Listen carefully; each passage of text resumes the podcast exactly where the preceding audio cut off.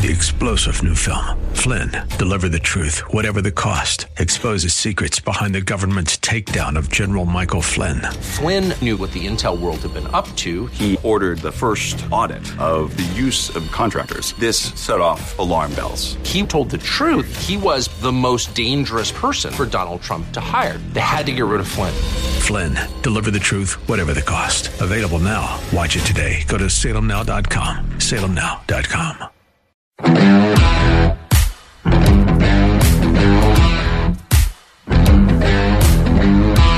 Not every conspiracy theory comes true. Although lots of them do. Uh, we had Cyril Wecht here just yesterday talking about a shot that he said came from the, you know, the famous grassy knoll down in Dallas and killed JFK.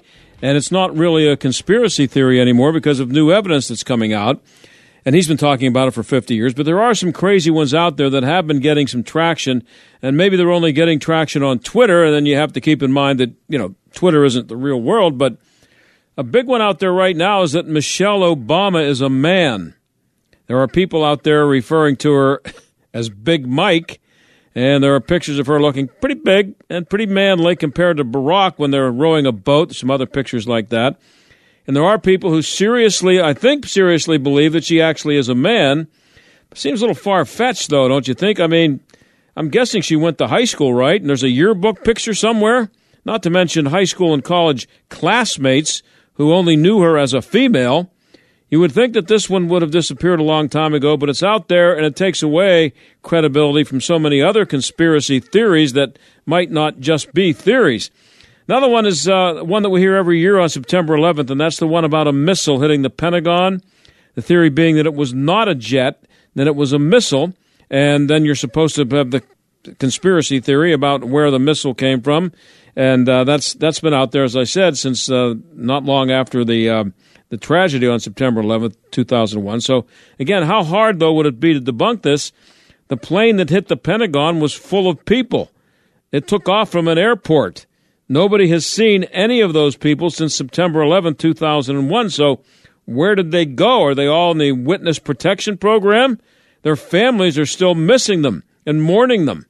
So, nobody seems to have an explanation for where the people on the plane have gone.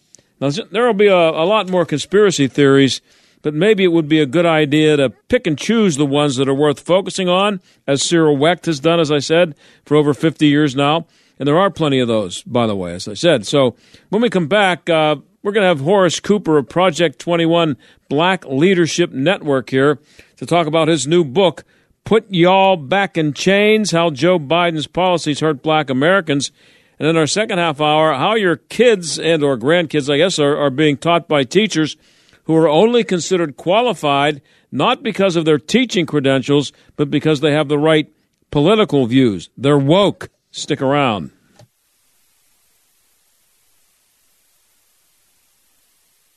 Well, it's hard to believe that anybody who's been conscious for the last uh, two and a half years would vote to keep Joe Biden in the White House, but it could happen. And one way for it not to happen would be for black voters to walk away in big numbers. Horace Cooper of the Black Leadership Network, Project 21, has a new book out.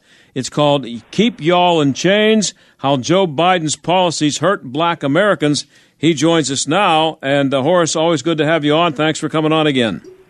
Great to be on the program, but it's put y'all back in chains. How Biden's policies. Oh, I'm sorry. Yeah, I, I, I, I have a bad habit of getting book titles wrong. It's my one of my one of the key things of my job here. Sorry about that. Yeah, put y'all in chains. I guess uh, it was Joe who said keep y'all in chains, and that's what I was thinking. That's the famous quote from him. He said actually that, that's. Uh, this is a direct quote from him. That's why we came up with the title. Oh, okay. Put y'all in chains. Uh, Put so, y'all back in chains. Yep. So uh, how how uh, Joe Biden's policies hurt Black Americans? So what could a black voter who's been loyal to the Democrat Party learn from reading your book? So the purpose of my book, I'm not targeting black Americans. I'm not targeting conservatives or Republicans. I am speaking to anybody who thinks that the best way to help black Americans improve is to use big government solutions that try to pick racial winners and losers. Joe Biden's administration has doubled down on this idea that whatever problems that anybody can ever identify, the best solution is a big government solution. And I show whether it's about energy, whether it's about intact families, uh, whether it's about education, crime, whatever the category is, the Biden administration's solutions hurt black Americans and make their situation worse. The broader point is, I make in the book, is that black Americans are like the canary in the coal mine. These same solutions are being tried on all of America, and they're going to be harmful for all of America. It's just that they're having the greatest effect on black America now. So, uh, you, you, mentioned uh, you ran through some policies there that are uh, pretty common out there that everybody knows about. Um, but they're being, you know, they're in, they were put into place and sold as being beneficial to black Americans. Uh, what of those do you think is the most harmful? If well, you can pick one. Poor stewardship of the economy has been absolutely the worst. Um, he has created what we call uh, energy poverty. Black Americans ha- typically use a higher percentage of their household incomes for energy than the population at large. If you spike the cost of energy the way the Biden administration has, that means black Americans are hurt even more. Now, add to that the Biden administration's inflation policies. They have eroded the ability of people to spend the sort of household responsibilities, and black Americans, like many other Americans, find themselves saying, The month is over and there's no paycheck left. What am I going to do? In fact, when this administration admitted that the typical American household is not prepared for a $400 emergency, they left out that black Americans are triply so not able to handle a $400 emergency, flat tires, transmission service, or even home air conditioning repair. And so, how have Democrats succeeded in doing this, Horace? Um, it's been going on for a long, long time. I'm, I've been around for a while, and it's it's been around for basically as long as I have. Um, how have they been able to keep getting away with this? Is, is it uh, the, the, media? What, what, what is the I mean, this, this? They just if the, if what you're saying is true, and I don't disagree with one bit of it. Why has it been able to continue for as long as it has? So uh, this administration, like many other progressives, tell us we are the people, they say to us. They are the people who are going to just give you a $100,000 for nothing. Mm-hmm. They're going to give you a student loan that you don't have to repay. They're going to give you groceries at a discount. They're going to give you broadband. And there are Americans, even some, who don't think of themselves as people on the take or people who are uh, recipients of government largesse who think, well, I mean, if they're just giving these things away, what they never tell us is, oh, well, we're going to give you prescription medicine. We're going to give you, and you fill in the blank, and we're going to charge that, and your grandkids and great grandkids are going to pay for it double or triple. And by the way, we're going to keep giving so much so fast that we have reached a point today, July 2023, that the single largest government expenditure is interest. Yep. Yeah. Not the Defense Department, not Social Security, not not other programs that we have thought were legitimate for government to do. This has driven inflation and it is crushing. One of the reasons that there has been a difference this time around is that many Americans, including blacks, can see what it was like just from 2016 to 2019. And they can see that record numbers of Americans bought new cars, and in fact, record numbers of black Americans bought a Ford F 150. We're now seeing record numbers of Americans, particularly blacks, having their car uh, repossessed. We're seeing record numbers of black Americans having their homes foreclosed on. The uh, Biden administration assures us that we have record numbers of employment. What they don't tell us is that the employment gap between white Americans and black Americans is widening. It is widening dramatically. They don't tell us that the number of black Americans who own their homes today is as low as it was before the 1960s civil rights effort. It is not because someone has come in and burned your house down. It is not because someone has come in and threatened to hang you. It is because the mismanagement of our economy is devastating. It is first harming black Americans, but if you sit back and do nothing, it's coming for you. Yeah, and um, so if what what do you do? I, I mean, I, I just think that a lot of this is is people, black, white, whatever, looking for instant gratification. That's right. And and so to say to them, well, listen, what we got to start doing is is uh, spending less and all those things. Nobody wants to hear that. They they want they want to know why they don't have a better job. They want to know why they're they're they're somebody's foreclosing uh, on their home. They don't want to hear about these kind of solutions. They're they're too. And I'm not just speaking about blacks here, Horace. Everybody, nobody wants to hear this. As, as, people who as support friend, the Democrats don't want to hear. My friend, God bless his soul, Walter Williams used to say, "There's no such thing as a free lunch." Right. And there are many Americans that are hoping there is such a thing. And progressives look us right in the face and lie to us and promise us, yes, there's a free lunch. They promised uh, people who went off to school, got supersized debts to pick up degrees that do not make them employable, that they're just going to wipe those debts away. Yep. When the Supreme Court said no, instead of them admitting, you know, we told you we couldn't do this, we should never have done this, you need to be smarter about what you major in, they have announced they're going to try it again. And they've also followed up with if you give us a complete control of Congress, we're going to figure out how to do it. We're talking to Horace Cooper. His book is Put Y'all Back in Chains How Joe Biden's Policies Hurt Black Americans.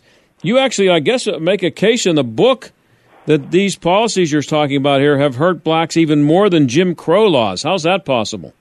So, um, during the uh, early part of the 20th century, when the Ku Klux Klan reigned supreme, when uh, many states all across America um, put in law rules that stymied the ability of black Americans to achieve, we had more intact families among black Americans.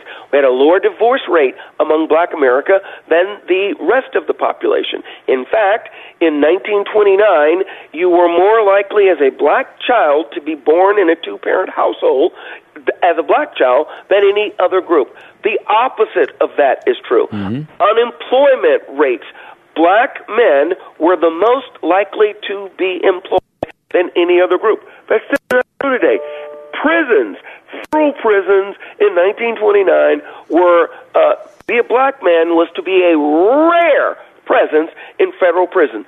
Today, all of those numbers are worse, and people can't afford homes. People can't afford uh, the kinds of opportunities to start their own businesses all manner of the types of things that Americans took for granted, again, just three years ago. And it hasn't been hard.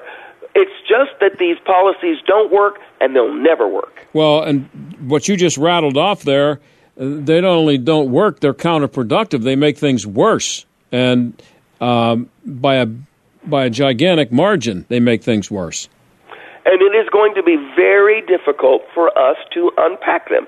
Mm-hmm. My point in writing this book is let's say you're a, a moderate Democrat, you happen to be white, and you think that we need special policies so that black Americans can be helped. I show that all of those things don't work, and they've made it worse for blacks, and critically, if we continue doing them, it will make it worse for you.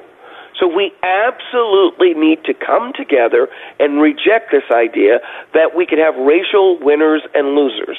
What we end up with is all the groups lose.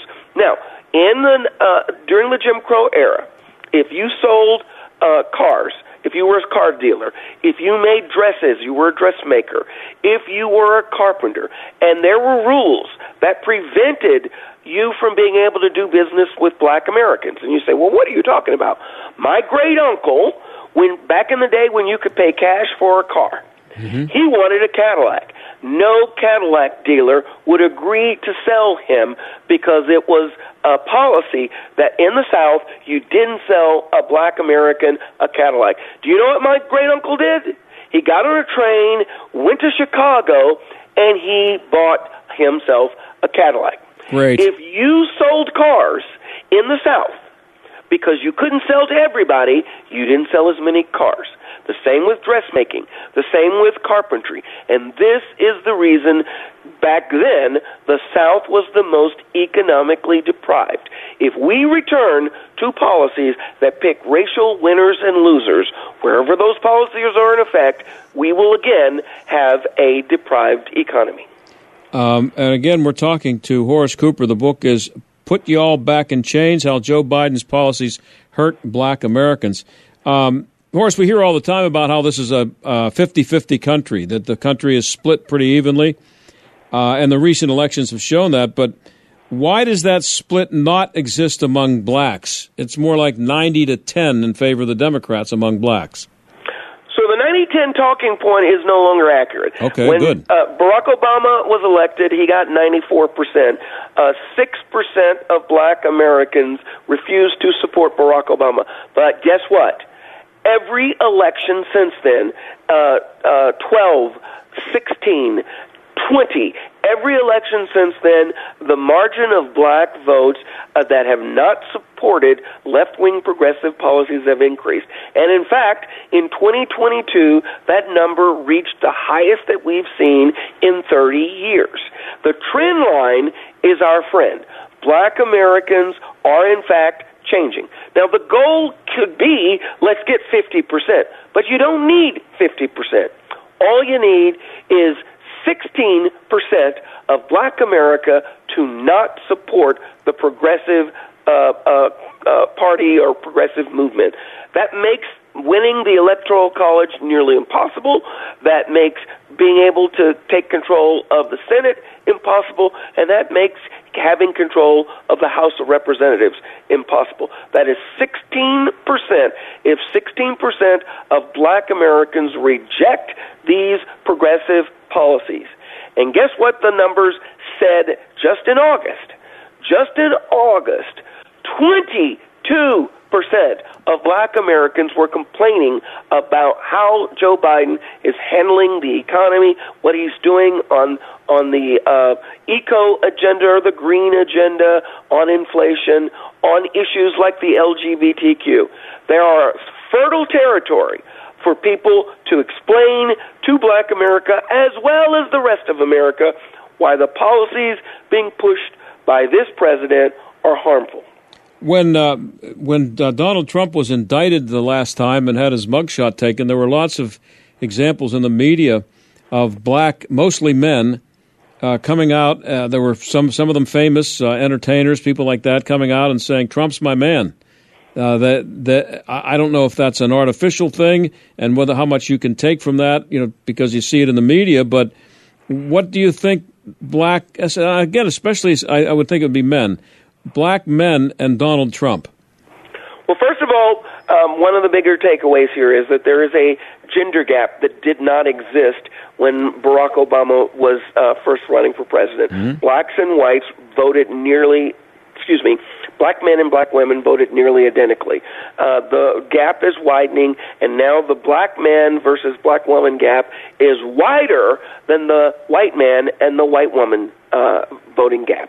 The second point is social media has fed the push to against uh, the uh, progressive or big government agenda.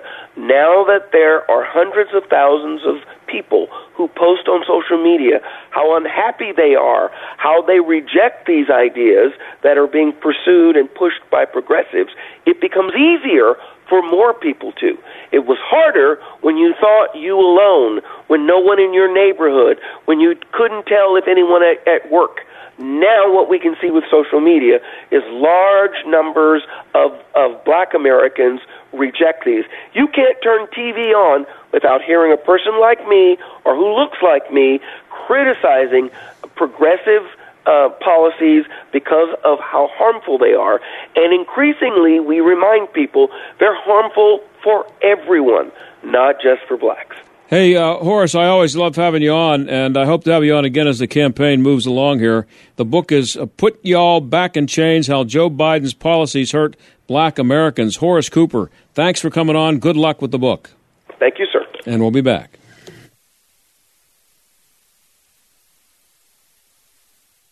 Well, with test scores as bad as they've been for the, I guess, the last few generations of kids, uh, you would think that hiring teachers who are qualified to, you know, teach would be the top priority, but, uh, but apparently it's not. Uh, according to the story in the New York Post, teachers are being hired for the wrong reasons. Cherise Trump is the executive director of an organization called Speech First, and she joins us now. Cherise, thanks for being here. Thanks for having me. Um, before I go, I got to ask you because you have one a, a, name I think I've heard before. Your last name. uh, are you related to uh, that guy that no. used to be in the White House? No relation, no relation oh, okay. to President Trump. I, I have to ask that. I know. But... I'm used. I'm used to the question, so no. okay, so um, so anyway, you tweeted in response to the story I mentioned here that was in the New York Post uh, that the mm-hmm. that despite terrible test scores, that K through 12 schools have uh, quote decided to prioritize whether there are enough transgender teachers involved in the teacher hiring process. Please tell me it can't be that bad. Oh, it is. Um, the article that you're referencing, the report that you're referencing, actually uh, looks at various districts that are, have increased their requirements for their hiring practices in K through 12 for teachers and administrators. For those panels, the hiring panels, to actually make sure that they consist of transgenders or members of the LGBTQ community or um, various races in order to essentially act as litmus testers to who is being interviewed during during the hiring process to see if they are going to basically walk the line, walk that DEI line for them. And so, yes, as you mentioned, I tweeted this because I find this absolutely appalling. You know, we primarily work with college students and protect their free speech rights on campuses.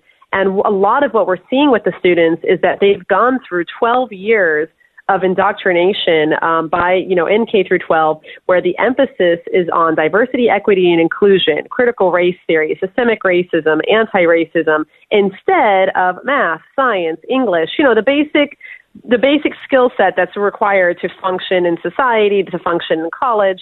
And we're seeing terrible test scores coming out. We are only decreasing every single year, even pre COVID on reading, writing, and arithmetic skills and capabilities and proficiencies. We have seen that a huge percentage of college students, 60% for community colleges, and at least 40% for four year colleges, have to take remedial classes. That means they are spending taxpayer money on taking classes on subjects that they should have already been proficient in by the time they graduated high school in order to do well in college.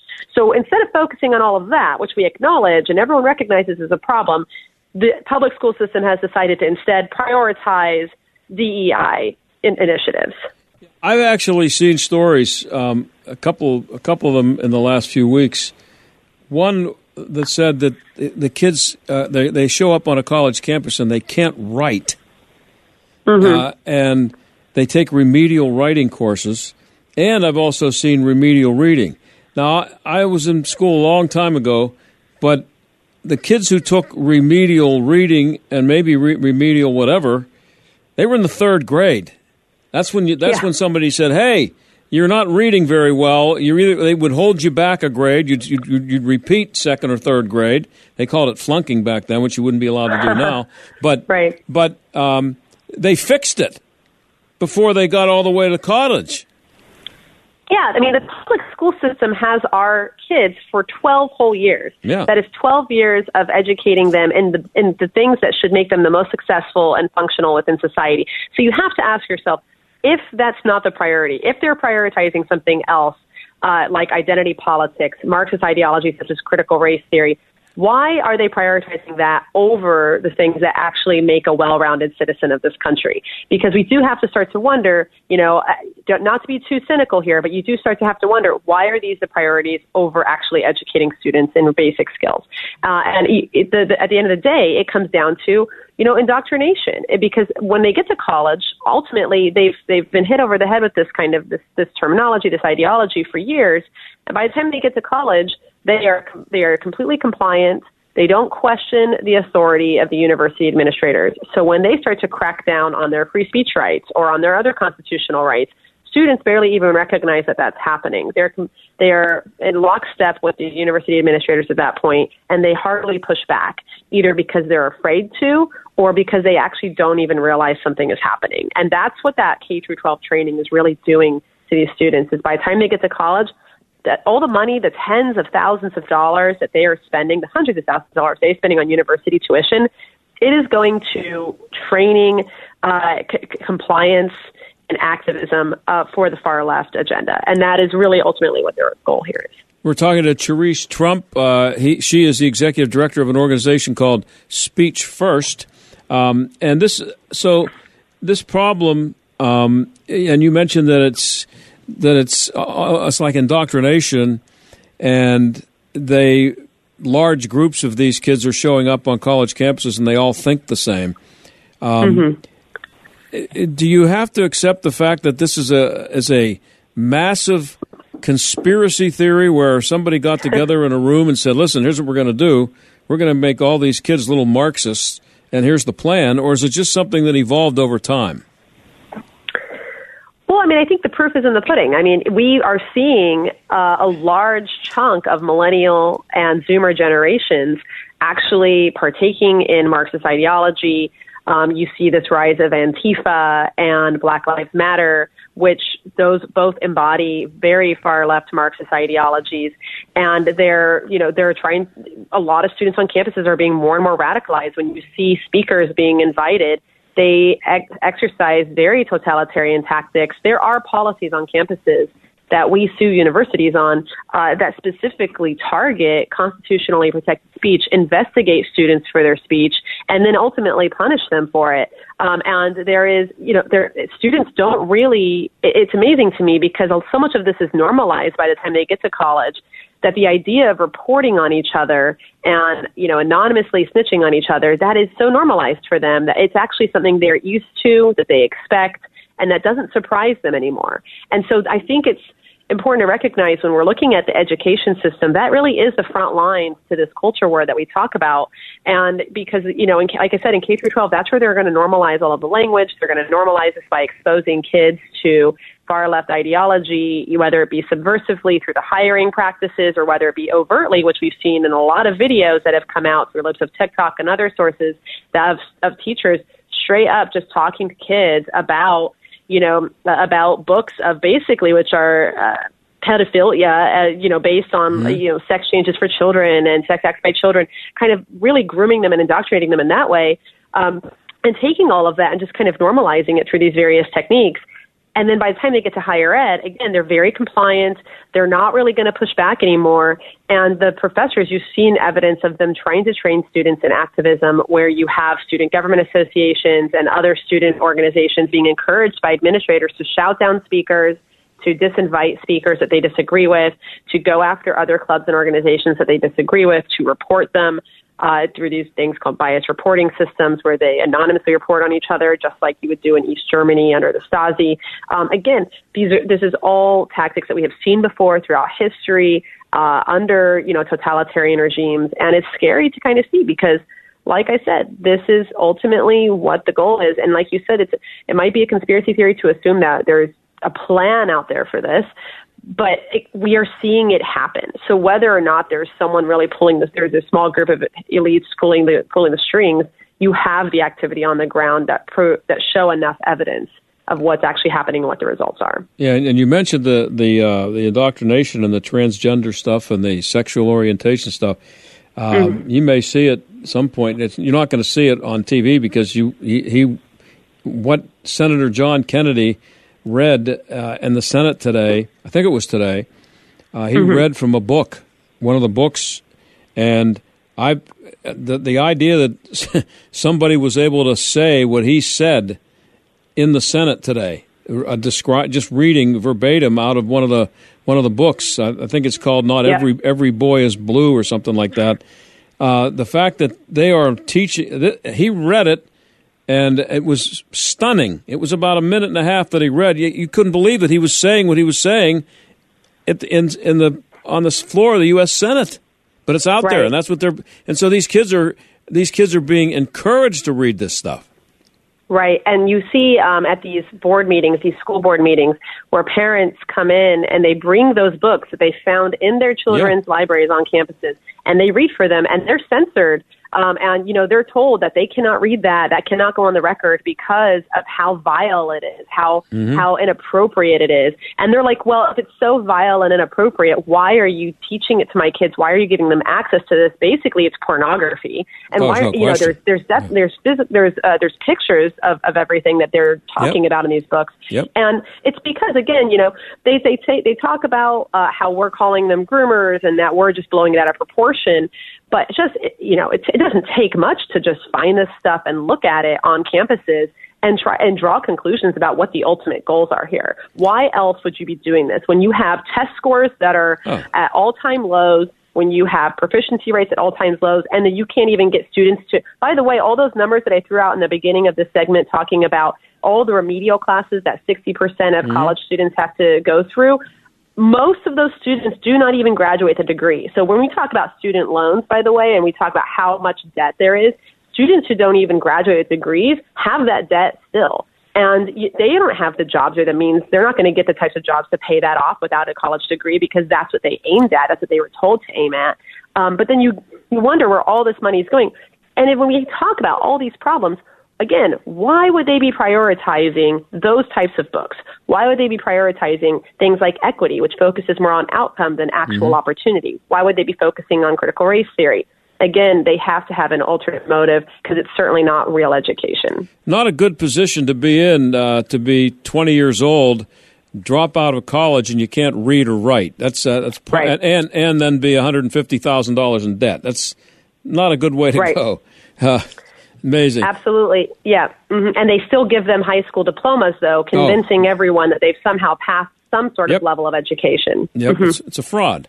Um, mm-hmm. the, the diploma is fraudulent. Um, I, I wonder, you, you, were talking about all the things that, that uh, these kids are expected to uh, believe by the time they show up on a college campus. I think the component about this that makes it different from anything ever before was that there have always been um, controversial issues in school or uh, divisive issues where you take one side or the other. But this, this in this case, if you don't, you are these kids are told that if they don't agree with what they're being taught, they're not just dumb; they're bad people. You're a bad person if you yeah. uh, don't agree with this, and that's what makes it really nasty. Yeah, so that's what the parents are mostly told when they push back in K through 12. But in higher ed, it's far worse. We see policies on college campuses all the time that specifically target speech. So students are encouraged to report on each other anonymously for incidents of bias.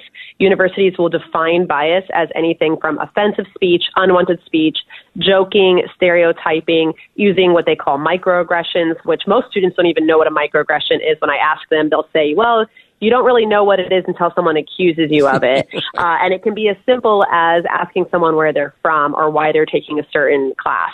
And, you know, so those, those are types of things they are encouraged to report on each other on, including not using someone's um, preferred pronouns. And so when they're told this, as soon as they step on campus, we, we did a freshman orientation report last year. We just looked at all of these schools' freshman orientation materials. The first thing they're told when they step on campus is that, hey, there's these reporting systems so you know that we as a university define, classify most of this as harassment, even though that's not the federal standard for harassment. Um, and you can report on each other. You're mostly going to be racist. Merit is a racist concept. Uh, this is, you know, these are all forms of systemic racism that are built in. And if you're white, you're most likely been privileged and that you should probably feel ashamed of yourself and bend over backwards to help minorities. Again, this is students are told all of this the second they step on campus. And then you expect them to actually be like, oh, okay, now I have four years in front of me where I'm supposed to be focusing on my studies. But instead, they're focusing on not upsetting each other, not getting canceled, not getting reported. Uh, and they're terrified. They just don't speak up anymore. I've talked to faculty members on college campuses that tell me they don't even have class discussions anymore. They don't even open the room for discussion. They just lecture and leave because they're so afraid of what's going to happen if they are accused of asking the wrong question or egging certain points on uh, during the discussion portion. So professors don't even attempt it anymore, and certainly neither do students. And my question is there are people, uh, more and more people know that this is happening on college campuses, what you just spoke of. But they, they, the same number of people seem to be willing to shell out fifty thousand bucks to send their kid there. Why are these people? Why are people who know this is ridiculous willing to pay the ridiculous amounts of money to send their kid to be subjected to it? Well, we're seeing probably the highest number of students we've ever seen go to college that are just getting federal funding for it. So it's not. Yeah, but they got to pay back the loan. Exactly. So, but because it's not a directly an immediate, tangible concern, okay. most people just just like if people incur credit card debt, to them it's it's uh, not really consequential, especially when there's all this talk coming out of the administration of loan forgiveness. And yeah, the taxpayers are going to be stuck with that bill. Everyone's going to feel it. The economy's going to feel it. It's going to be very palatable but most most students see this as a free ride to college, socialized education, and they're going to take full advantage of it as long as it's in front of them, unless someone steps in and starts to explain the dire consequences of this. But again, unless those consequences are immediately tangible, you're going to have a hard time convincing people not to take advantage of it. We're talking to uh, Cherise Trump, executive director of Speech First, and I have I'm out of time, um, Cherise. But I noticed on your website you have won multiple lawsuits uh, on multiple yeah. college campuses. I suggest people go to your website and see what you're doing. You're doing great work. Where do they find your website? Absolutely. You can find us at speechfirst.org. We're also on social media on Twitter, and I have my own account, Cherise Trump, uh, uh, on Twitter. And you know, just just if you if anyone who wants to listen to our podcast or support us through donations, it's incredibly helpful. We do litigate on behalf of our student members. We do defend students' free speech rights on campuses, which are in dire need of protection. We are in the process of trying to get one of our cases up to the Supreme Court. So any help and assistance that you can provide, that would be that would be great. Well, go to the uh, website at speechfirst.org. Uh, thanks for coming on the show, Cherise. Hope to talk again. Absolutely. Thanks for having me, John. Okay. Yep. And that's Cherise Trump. We'll be right back.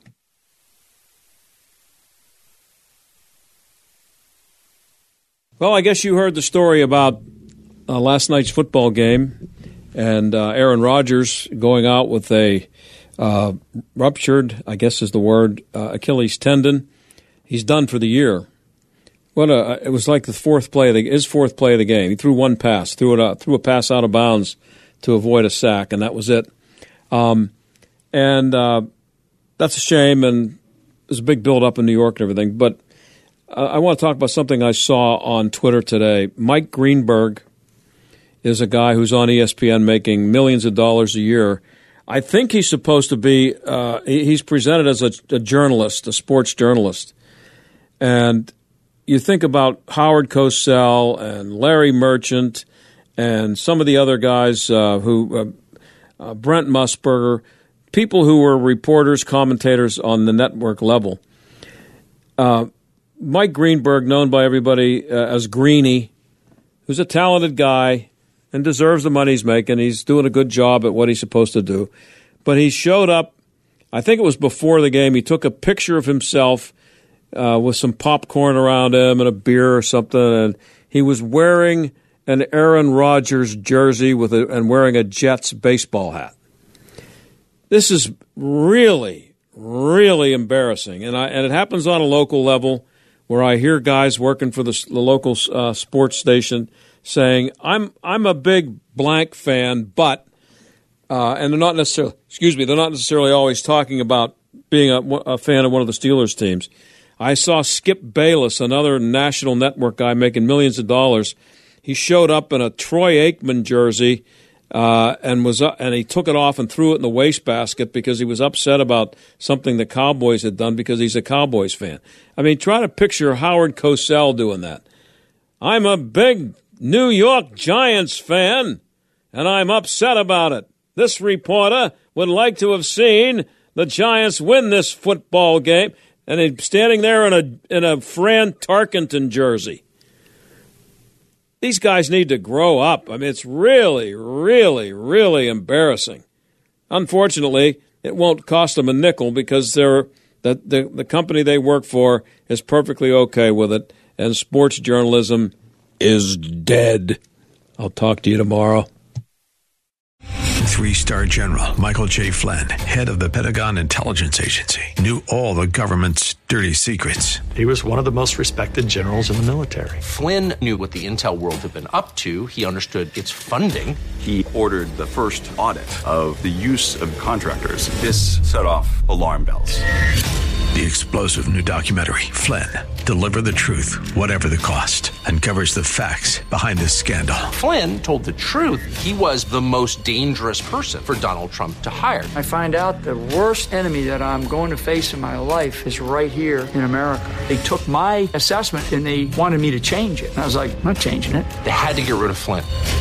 With in depth interviews, archival footage, and never before seen personal records of the man behind the headlines. I just felt like I was drowning. Flynn, deliver the truth, whatever the cost. Available now. Watch it today. Go to salemnow.com. Salemnow.com.